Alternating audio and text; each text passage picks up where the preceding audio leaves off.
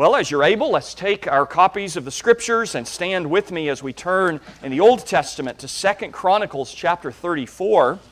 I'll be reading verses 29 to 33 this morning. Second Chronicles chapter 34, beginning at verse 29. This is during the days of Judah alone. Those of you that are familiar with the Bible periods, the northern kingdom's been destroyed, carried away by the Assyrians. And now the southern kingdom finds herself really in the final years of her life. She is in the last half century of her existence as a, uh, a political commonwealth. And here now, as Josiah is on the throne and seeking the will of God and the way of God for his people, listen to the word of God about this reformation. Second Chronicles 34, beginning at verse 29. Then the king sent and gathered all the, the elders of Judah and Jerusalem. The king went up to the house of Yahweh with all the men of Judah and the inhabitants of Jerusalem, the priests and the Levites, and all the people, great and small. And he read in their hearing all the words of the book of the covenant which had been found in the house of Yahweh. Then the king stood in his place and made a covenant before Yahweh to follow Yahweh and to keep his commandments and his testimonies and his statutes with all his heart and all his soul to perform the words of the covenant that were written in this book. And he made all who were present in Jerusalem and Benjamin take a stand. So the inhabitants of Jerusalem did according to the covenant of God, the God of their fathers. Thus Josiah removed all the abominations from all the country that belonged to the children of Israel, and made all who were present in Israel diligently serve Yahweh their God. All his days they did not depart from following Yahweh, God of their fathers. Congregation, this is the word of the Lord. Amen. You may be seated. Well, it is Reformation Sunday, which is a religious holiday for those who don't believe in them.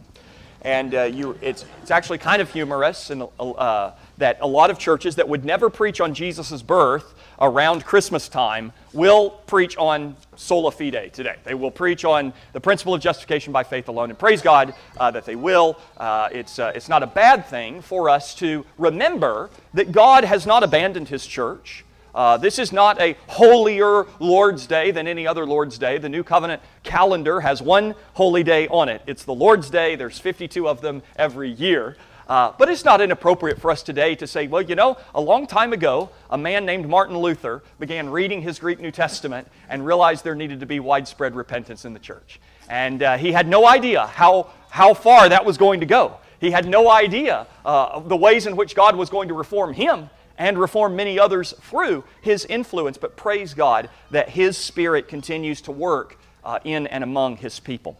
On October 31st, 1517, Martin Luther nailed his 95 Theses to the door of the church in Wittenberg. And although Luther did not know it at the time, that act came to be regarded as the start of the Protestant Reformation. Now, we've said many times in midweek lectures and in other sermons and classes that we've done that that wasn't really the beginning of Reformation in the church. And, uh, it was just simply a pivotal moment. It was uh, kind of reaching critical mass of work that God's Spirit had been stirring for many generations prior to that time. But in the years following that act by Luther, many of those who shared Luther's objections to the doctrine of penance, to the sale of indulgences, to papal authority, and to a sacerdotal form of righteousness, they came to be known as Lutherans. Now, names evolve over time, and eventually there came to be distinctions between those who were all known as Lutherans at first and those who are still known as Lutherans today, and various other members of the Protestant camp where we ourselves would fall. But on the anniversary of Luther's courageous protest, many of these historically aware, confessionally reformed, and Protestant churches continue to give thanks to God for that work of grace that He did on that day. Now, here at ROPC, we are a Presbyterian, Reformed, Protestant, Catholic, and Christian church in ascending order of priority. And you can stay tuned in future weeks for some more development of that idea. That, that, that's kind of the way that you would uh, give a taxonomy of our congregation. We are Presbyterian, Reformed, Protestant, Catholic, and fundamentally and most importantly, Christian. We are the offspring of Luther's courageous protest, but of course, we are not his only offspring. And therefore, while the anniversary of the Reformation is an important one for us and for our identity and history, it's not the only uh, important historical date uh, that we might take note of and thank God for. It's not the most important thing that has ever happened in terms of determining who we are today. Luther was not seeking to establish a new church. He was simply calling for repentance and biblical change in the old church, the only church, the church which Christ established and over which he rules. In fact, if our history began in 1517 when Luther nailed that paper to the church door that day, then we really would be what many Roman Catholic critics and apologists have charged us with being over the years, and that is schismatics. You know, if we said our, our church began in 1517 when Luther began his protest, well, then we would be followers of a false teacher and we should repent and return to the church in Rome. But of course, that's not what happened. Our church didn't begin in 1517, and you should not think or speak as if it did. You should recognize there's a lot of history, there's a lot of work that the Holy Spirit has been doing long before Martin Luther began to do what he did.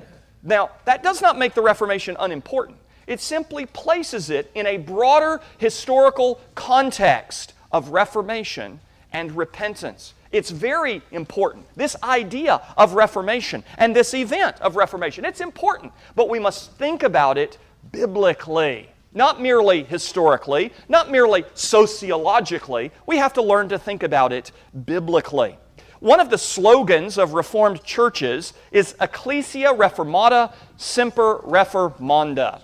Now, that, uh, uh, that expression, the Reformed church is always reforming, uh, is not as ancient as a lot of you assume. It actually is much closer to your birthday than to Luther nailing that uh, paper on the church door. But nonetheless, it is a good expression. The Reformed Church is always reforming. It expresses a faithful idea. In fact, it expresses an ancient idea, a biblical idea, one that we see many centuries before the Protestant Reformation began. Throughout the Old Testament, we notice narratives of biblical reformation among the people of God. After the monarchy was established in Israel, after the temple was built at Jerusalem, it became necessary for righteous kings in both Israel and Judah to begin reforming the nation's worship and public piety because there were constantly errors creeping in. There was false doctrine and idolatry in the northern kingdom. There were various types of negligence and syncretism in the southern kingdom. And so you see God raising up prophets and priests and kings and just ordinary people, ordinary Israelites who are faithfully calling the nation of Israel, the people of God, to reformation and repentance. The southern kingdom of Judah had a number of kings that we might call reformers. Now, some of them were very limited in the extent of their religious reforms. We think about the third king of the southern kingdom, Asa. He led certain moral reforms. He prohibited idolatry in Jerusalem itself, but he left the idolatrous shrines in outlying areas intact. He would say, You can't do this in the city limits, but if you're out in the county, you can get away with a lot. And that continues to be true to this day. Now, Asa's son and successor, Jehoshaphat, was also a reformer. Now, his reformation was much like his father's. It was limited in, in its extent, but it was a little bit more comprehensive. He was, he was teaching the people the Word of God, he was teaching people the law of God, and generally, Jehoshaphat, as an individual, remained more loyal to God than his father had. But there were later kings who were much more thorough in their attempts to bring Judah's worship and morality into alignment with God's law. And two of those kings especially stand out Hezekiah and Josiah, about whom we read just a moment ago. Both of those kings renovated the temple itself. They removed the idols that they found. They went to war against idolatry even outside of the city of Jerusalem. They reinstituted biblical feasts and worship, and they committed the nation to renewed faithfulness in covenant with the Lord. This is the work of a faithful magistrate. You notice what Josiah does there. He says, Listen, we're the people of God. Yahweh is your true king, and, and his law is your law. Like, you're, you're supposed to honor this law. This is the work that Josiah did in leading the people in national repentance. Now, in the northern kingdom, there were not really as many reforming kings. There were many great reforming prophets, but really only one king who stands out in the northern kingdom who was a reformer in any real sense, and that was King Jehu. You might remember that Jehu made war on Ahab's house and he destroyed the Baal cult which King Ahab and Queen Jezebel had established during their administration. But Jehu's reforms were very incomplete. He only took the kingdom back to the first king of Israel's original error. You'll remember that the first king of the northern kingdom of Israel, Jeroboam, had placed golden calves at Dan and Bethel at the northern and southern borders of the kingdom. So you would have to pass one of those shrines if you wanted to go to Jerusalem to worship. In other words, it was always more convenient to visit Jeroboam's church than it was to go to Yahweh's church. And he changed the priesthood, he changed the requirements for the priesthood, he changed the religious calendar that God had given to his people to observe. And yet, throughout all of those changes, Jeroboam said, We are still worshiping the same God. Said, this is, this is different than what later kings would do when they would bring in false gods and they would say, now, instead of worshiping Yahweh or in addition to worshiping Yahweh, we're going to worship Baal or Chemosh or one of these other deities. No, Jeroboam said, we're still worshiping Yahweh. We're the people of Yahweh. We just want to update things a little bit.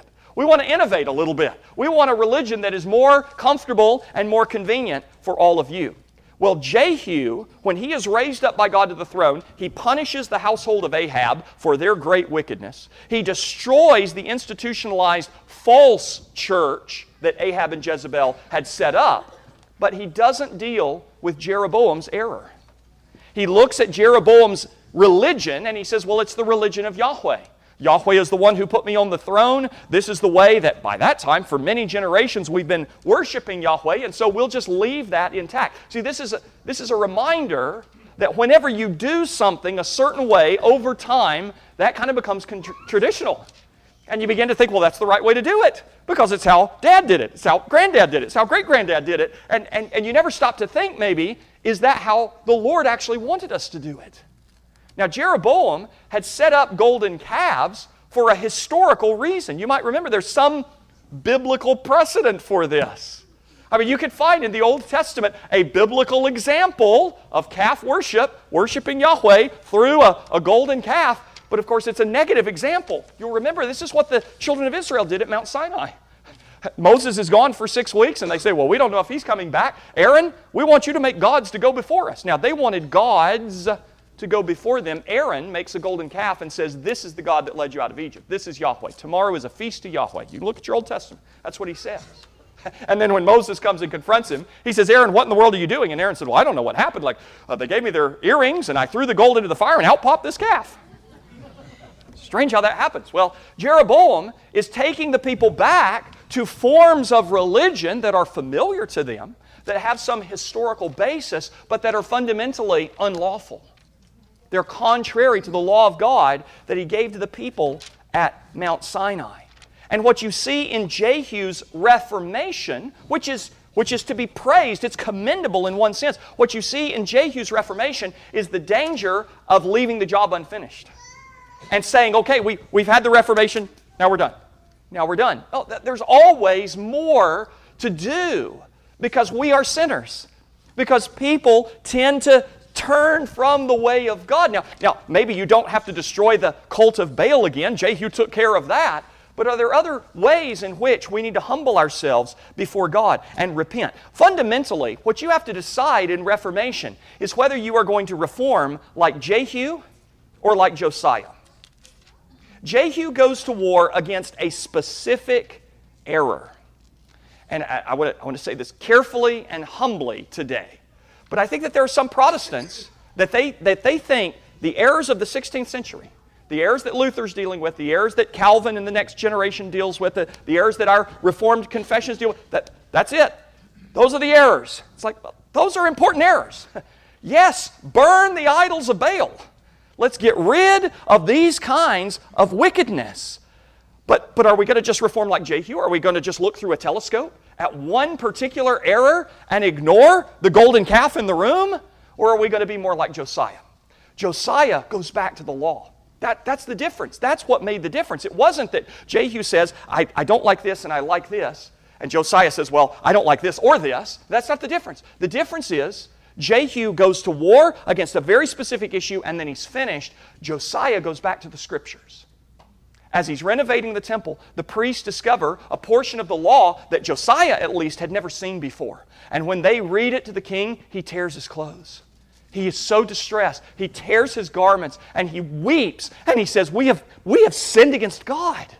And that's what prompts the more thoroughgoing reform that Josiah led. Jehu doesn't fully reform the northern church, he simply resets it to an earlier stage of corruption. But Josiah, within the, the limits of human frailty, it's, it's not perfect, it's never perfect. And if you say, well, Josiah, he led the people in renewing covenant with God, but not all of them were truly converted, Pastor, well, that's right. That's right, because Josiah is not the Holy Spirit. He cannot tinker with a person's heart, but he can, as the king, say, This is what we're going to do. We are not going to allow this kind of foolishness to go on any longer. We are not going to rebel against God's word. We're going to obey it instead. And what King Josiah is trying to do is really return to the Lord. And it might have been easy for Josiah at some point in this process to say, you know, we're doing good things in this Reformation project, but let's not get too crazy. You know, we, we don't want to become religious extremists. And if we make too many changes, people are going to get upset. That's always, that, oh, that's always what happens, right? Like Josiah, why can't you be a little bit more like Jehu? Like, let's just behead all of the, you know, heirs of the previous regime. Let's stack their heads, and uh, that'll be fun. And let's burn down a temple. That that'll be fun. And then, and then, could we just like be done? Like, we'll just be done. And Josiah keeps saying, no, we need to tear down that idol. We need to burn those bones on the altar. We need to clean out the temple. We need to remodel the structure. We need to have a national assembly. We need to corporately pray. We need to corporately repent. We need to renew covenant with God. And, and he, he's, he's left off preaching and gone to meddling when he's getting into the affairs of every person's life. Josiah, I want you to take care of his problem, not my problem. But Josiah says this is our problem. We have to turn back to the word of the Lord. And anything less than that is not obedience to God. I think some people in our nation are looking around and seeing how bad things have gotten and wishing that we could go back to the good old days of the Reagan Revolution in the 1980s. I mean, like if you lived in my house, you would know all of my children have been faithfully catechized throughout their life to believe that the 1980s was the pinnacle of human civilization. right?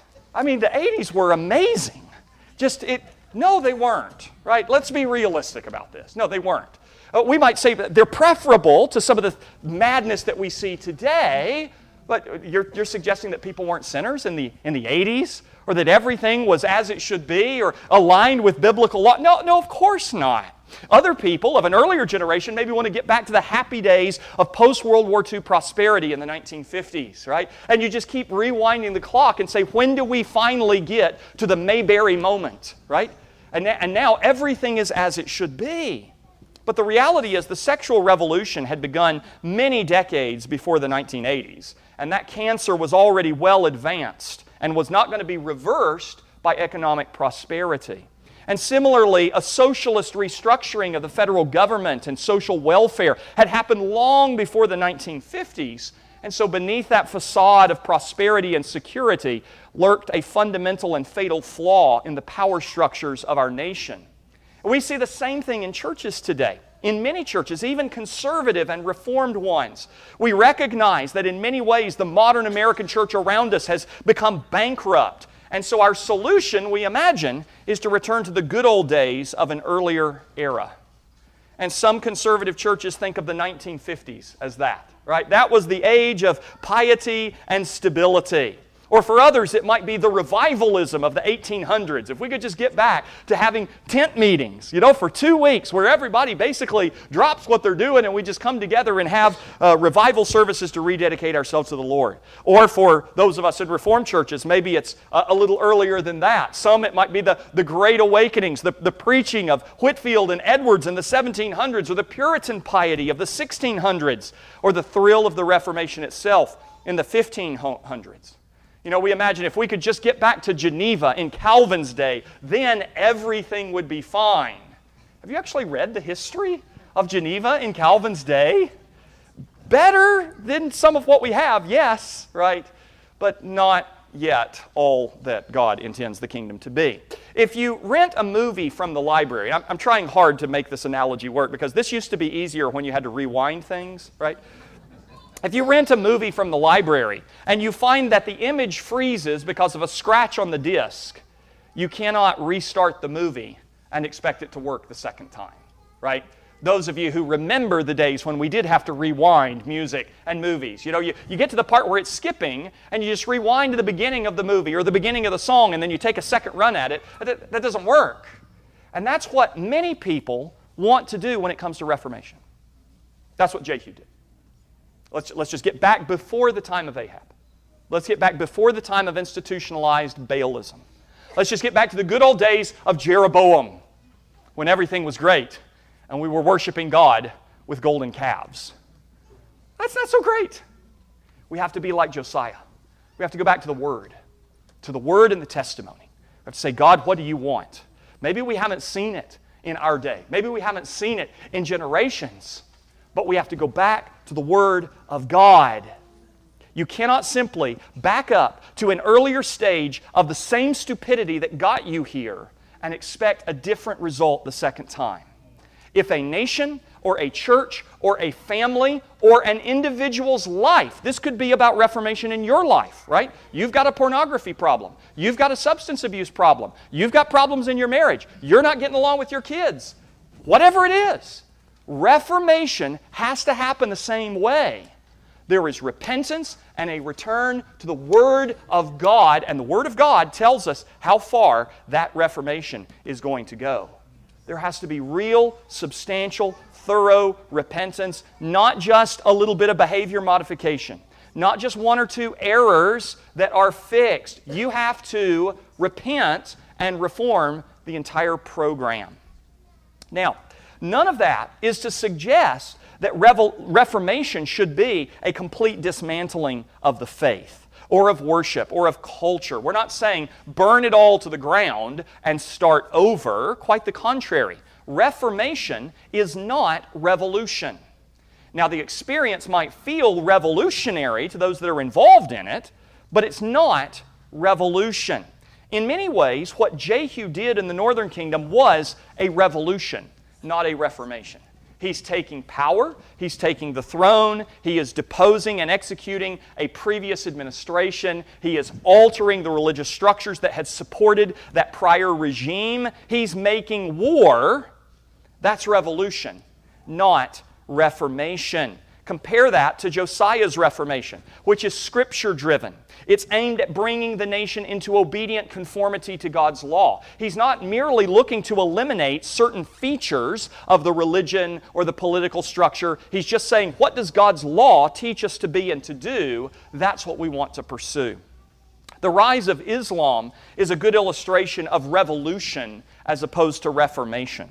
Islam's prophet Muhammad claimed to have seen visions leading to the establishment of a new faith, essentially. And this conveniently coincided with Muhammad's aspirations for violence and glory. It's great when, you know, God gives you a, vision that just uh, tells you his will is for you to do exactly what you wanted to do. The rise of this new religion was justified in part by the apparent corruption of Judaism and Christianity in Muhammad's day. This is why you have so many mistaken uh, understandings of Christian theology in the Quran, is because Muhammad is trying to represent Christianity in a way, but he clearly doesn't understand it. He's saying that, that, that these people are all corrupt. The, the people of the book, they've missed it, right? There are further revelations you need to know, but he doesn't actually know what he's talking about. Jehu did not attempt to reform Baalism, he destroyed it. Israel was not supposed to improve Canaanite religion and culture, they were to wipe it out. There is a place for that kind of revolution. There is a biblical doctrine of that. Maybe we need to have a, another sermon on that topic. There's a biblical place to say God doesn't call for reformation here, He calls for annihilation. Like you, you put to death that which is earthly in you. You put to death your sin, your lust, all of these things that stand opposed to God. But that's not Reformation. That is the kind of revolution that Jehu perpetrated uh, by God's command. There was a time and a place for that kind of war against false religion and usurpers, but it is not the proper mode for enacting change in the Christian church. Men who try to reform the church that way are schismatics. They create division, they harm the sheep. That's not what we want to do. When revolution happens in quasi Christian circles, the result is usually some kind of reinvention of the Christian faith. And this is the genesis of many Christian cults, some of which persist even today. You think about Mormonism, for example, there is a common uh, visionary point of origin between both Islam and Mormonism that leads to a complete reworking in the latter case of Christianity. Today, since since Mitt Romney ran for president, Mormons will tell you we are Christians too. But in fact, their faith is radically, structurally, irreconcilably different. They will deny every line of the ancient Christian creeds. God, in their thinking, was once a man, and man has the potential to one day become God. The Father and Son are not one being, but they are separate and physical entities. And in Mormonism, you have new scriptures, new apostles, entirely different forms of worship and religion created under the guise of another revelation of Jesus Christ. That's not reformation, that's not revolution, that's reinvention. That's taking Christian names and categories and creating something entirely new associated with them. And this error can be more subtle than you think. Mormonism is, is kind of an obvious and extreme example, but it's easy for us to start to recreate the Christian faith in our own image if we're not careful. We may even justify such inventions in the name of Reformation. You see Jeroboam's religion in the northern kingdom claiming to be the worship of Yahweh, but it was a reinvention. It was not reformation, it was reinvention. Jeroboam is making stuff up, and then he's slapping Yahweh's name onto it. We cannot simply look to history to justify whatever we want to do. That's what Jeroboam did with the golden calf. That's what Jehu did in rolling the clock back to Jeroboam's form of religion. The question is always is it biblical or not? You cannot simply slap Jesus' name on whatever innovation you would like to pursue. There are churches today that are barely recognizable as Christian churches at all. And I don't say that to be crass, I don't say that to be uh, you know, critical, but just to, to say when you go into a church and, and you don't know where you are, I don't know what's going on. There is nothing but recognizably Christian in the service that is going on. If the apostles would not recognize what we are saying and what we are doing, then there's a good chance we shouldn't be doing it. But there is another type of false reformation I want to mention just briefly. And this was the kind of reformation that I grew up around, which went by the name instead of restoration. This is actually an entire field of historical and sociological study. Historians recognize the American Restoration Movement, sometimes called the Stone Campbell Restoration Movement, as part of the 19th century revivalism that gave birth to many different religious sects, some of them orthodox, some of them heterodox, some of them outright heretical. This was the period of Charles Finney. It was the point of origin for the Latter day Saints and the Jehovah's Witnesses. It gave us the churches of Christ. It gave us dispensationalism. It paved the way for the appearance of the Pentecostal and charismatic movements at the turn of the century. And not all of those were part of the same restoration movement, but they were all part of that same historical and social milieu, if you will, that, that kind of gave birth to many different religious traditions and ideas. Now, in one sense, the idea of restoration could get us closer to real reformation than either revolution or reinvention would. If you think about restoring a classic car, which some of you guys have done, or restoring a piece of antique furniture, which some of you ladies uh, like to do, then you can, you can understand oh, that, that's, that's a helpful analogy. That restoration can be an appropriate analogy if we're thinking about taking something back to its original uh, state. And so you need to strip off the old layers of paint and you need to restore the original features and the beauty of that item. That, that's all well and good. But the problem is when we begin to think about religious restoration, we run into two issues. The first is that restoration of this kind is often characterized more in terms of reestablishment than restoration. You will see in restorationist churches the mindset that the church fell away and had to be restored. That the Christian faith was corrupted and lost and, and had to be rediscovered and reintroduced. I, have warned you before, I think this kind of thinking is present even in some Reformed churches, where that there doesn't seem to be any real acknowledgement of Christianity between the time of Augustine and the time of Luther and Calvin. And that, that's a problem. If that's the case, what are we to make of Jesus' promise that he would build his church and the gates of hell would not prevail against it? Are we supposed to believe that evil did overcome the church for a time, maybe from the second century or from the fifth century until the 16th century or the 1800s, and only then it was rebuilt and restored? That, that is not like restoring a classic car or an antique piece of furniture. It's like someone replacing your dining chairs with bar stools and then you bringing the dining chairs back into their proper place and saying, See, we've restored the dining room. It's like, well, kind of. But when we think about religious restoration, that's not what we're doing. We're, we're, we're, not, we're not reestablishing something that disappeared. We are simply trying to return to God's Word and to His will. The second problem with this kind of religious restoration is that it can be rather naive and rather presumptuous about the historical reality of the Christian faith. The first century was not a golden age of purity that must be restored. I mean, if you say, we want to just get back to the time of the apostles, I want to say to you, have you read the New Testament? I mean, seriously. Like we've been preaching for what, three years through 1 Corinthians. Have you read any of those passages that we've preached on? This is not the golden age of purity. Yet there, there are some wonderful things. The Spirit is working in His church and He's preaching uh, truth through these men. Praise God for all of that. But do you realize that Paul was not thought highly of in many of the first century churches? That this is a real problem that he has to address in multiple epistles. No era of the church ever has been this kind of golden age of purity, including the generation that gave us the Westminster Confession. Thank God for those men. Praise God for all that God did at that time. But that wasn't the perfect golden age of the church either. Restoration is often very reductionistic. It treats the Bible as a handbook of rules that, if we can simply reinstate them, will produce the desired outcome. But the historical reality of the church is very different. Yes, the Bible is the ultimate and only infallible authority for faith and practice, but you were not the first one to read the Bible, and neither am I. And neither were the men in the 1800s, or in the 1600s, or in the 500s. We are not trying to reestablish something that was lost or destroyed, and neither should we try merely to return the church to its original condition as if that were even possible. We should be seeking biblical reformation, and that involves repentance and reverence and a recognition that we are standing on the shoulders of giants. It's a recognition that the church in the fifth century, after 400 years of reflecting on the New Testament scriptures, had more insights than many of the members of churches in the first century. And so too in the 10th century, and so too in the 16th century, and God willing, so too in the 21st century. Now, in, at, at, times I wonder. I, I think that we're, we're stupider than many of our fathers in many ways, not just religiously.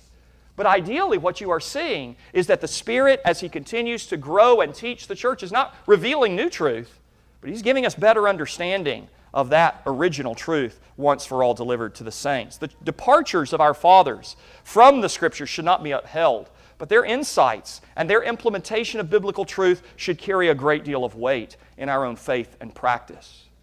Whatever the Protestant Reformation may have become over time, we should not forget its original purpose and aim. The goal was not separation or to create a new sect. The goal was to encourage repentance along biblical lines. And yes, separation did in fact happen. And it was not always the Protestants' fault, obviously. You, you get put out of the church and, and you're separated whether you want to be or not. Sometimes men who stand up and plead for change are asked to leave, or not asked at all, they're simply shown the door.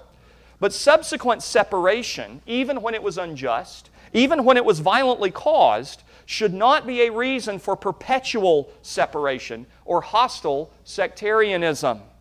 The reformers acknowledged that the Romans, Roman church's errors were serious, even fatal to being considered a true church.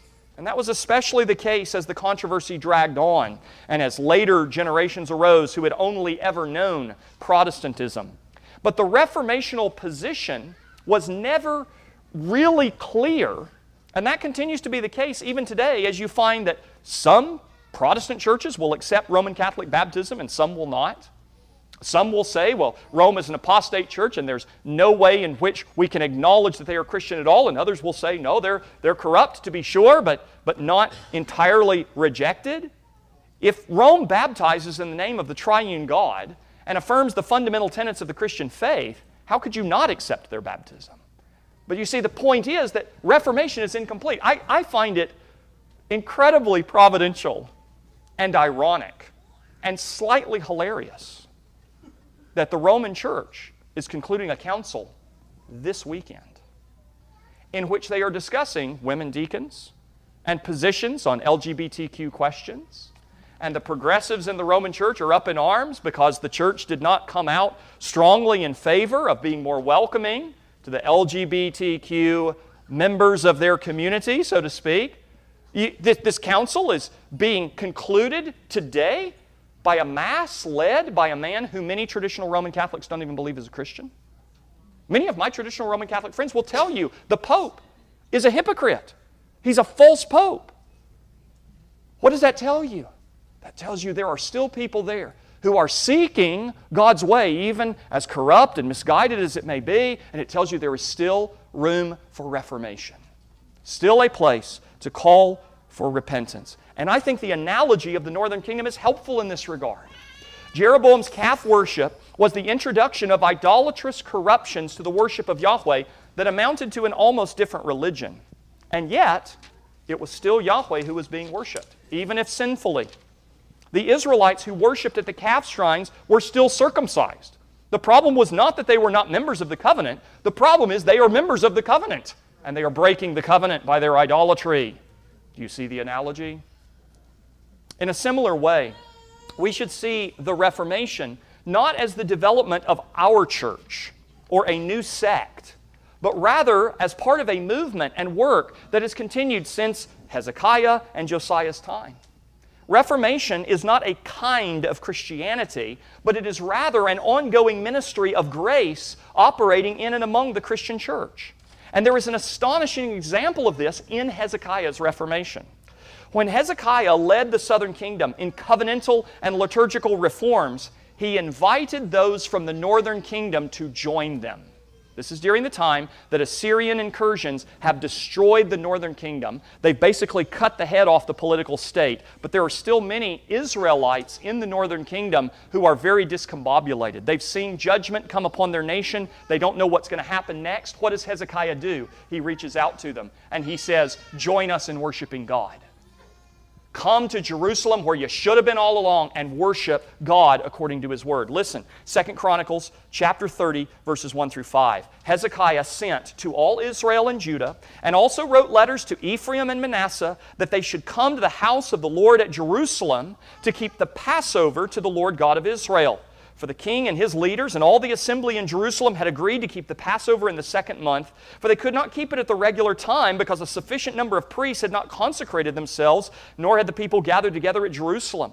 And the matter pleased the king and all the assembly, so they resolved to make a proclamation throughout all Israel from Beersheba to Dan that they should come to keep the Passover to Yahweh, God of Israel, at Jerusalem, since they had not done it for a long time. Listen, in the prescribed manner.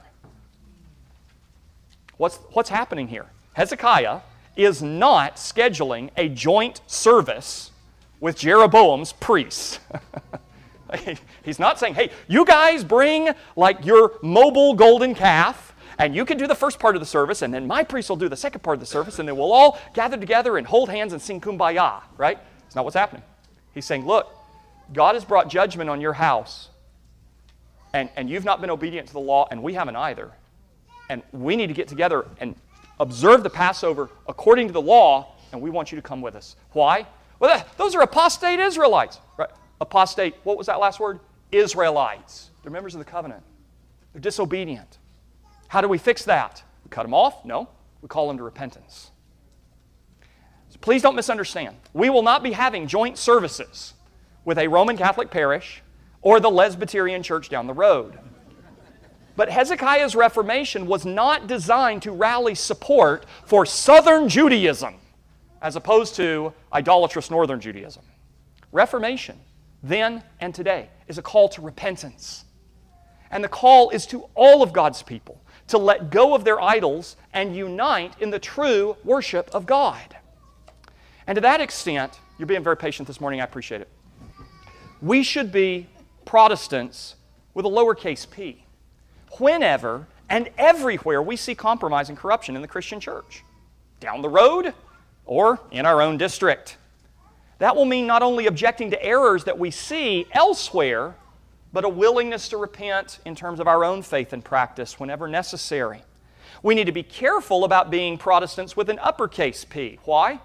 Because it can easily become a sectarian brand that we wear proudly to distinguish us from the other teams. The goal of the Reformation, in its best and most biblical sense, is repentance and obedience to the religion revealed by God in the Bible.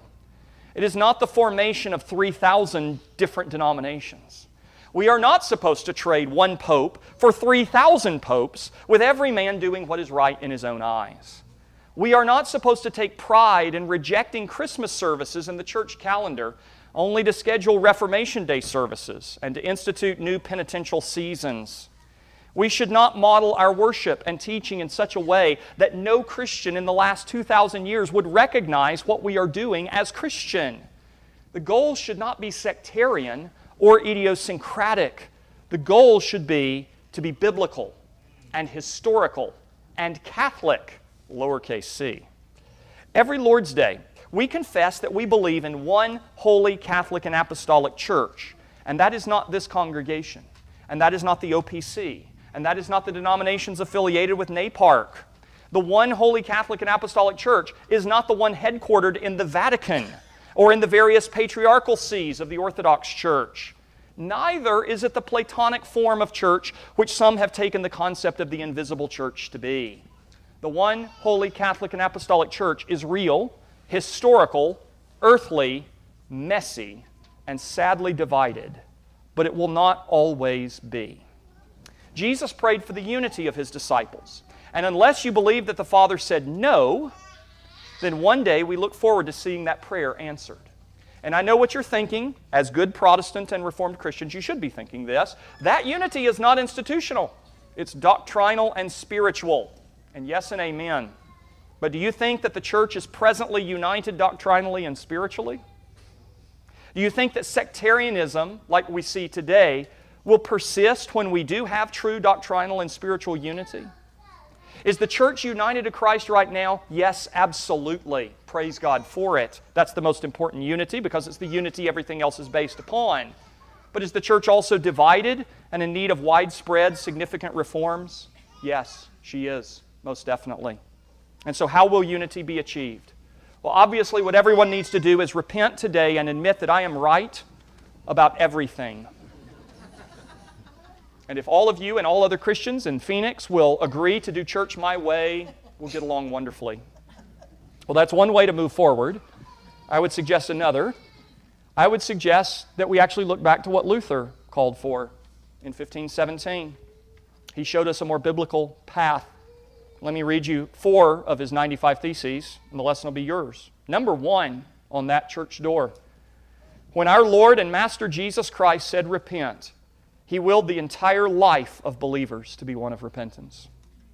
Number 37, any true Christian, whether living or dead, participates in all the blessings of Christ and the church. And this is granted him by God, even without indulgence letters. Number 62, the true treasure of the church is the most holy gospel of the glory and grace of God.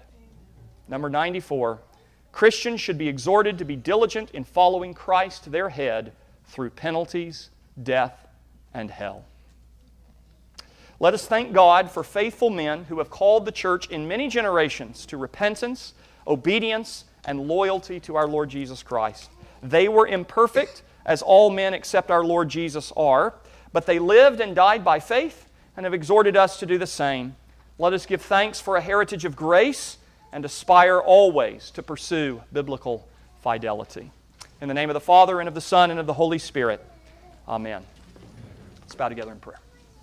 Gracious God, we pray that you would help us to know true Reformation, not merely historical instances of it, not merely the Reformation that other churches are sadly and sorely in need of but pervasive reformation, daily reformation, personal and familial and congregational reformation, bringing our lives and our worship more and more into conformity with your blessed and revealed will. O oh God, forgive our many failures and strengthen us in loyalty to your Son. For we ask in his name. Amen.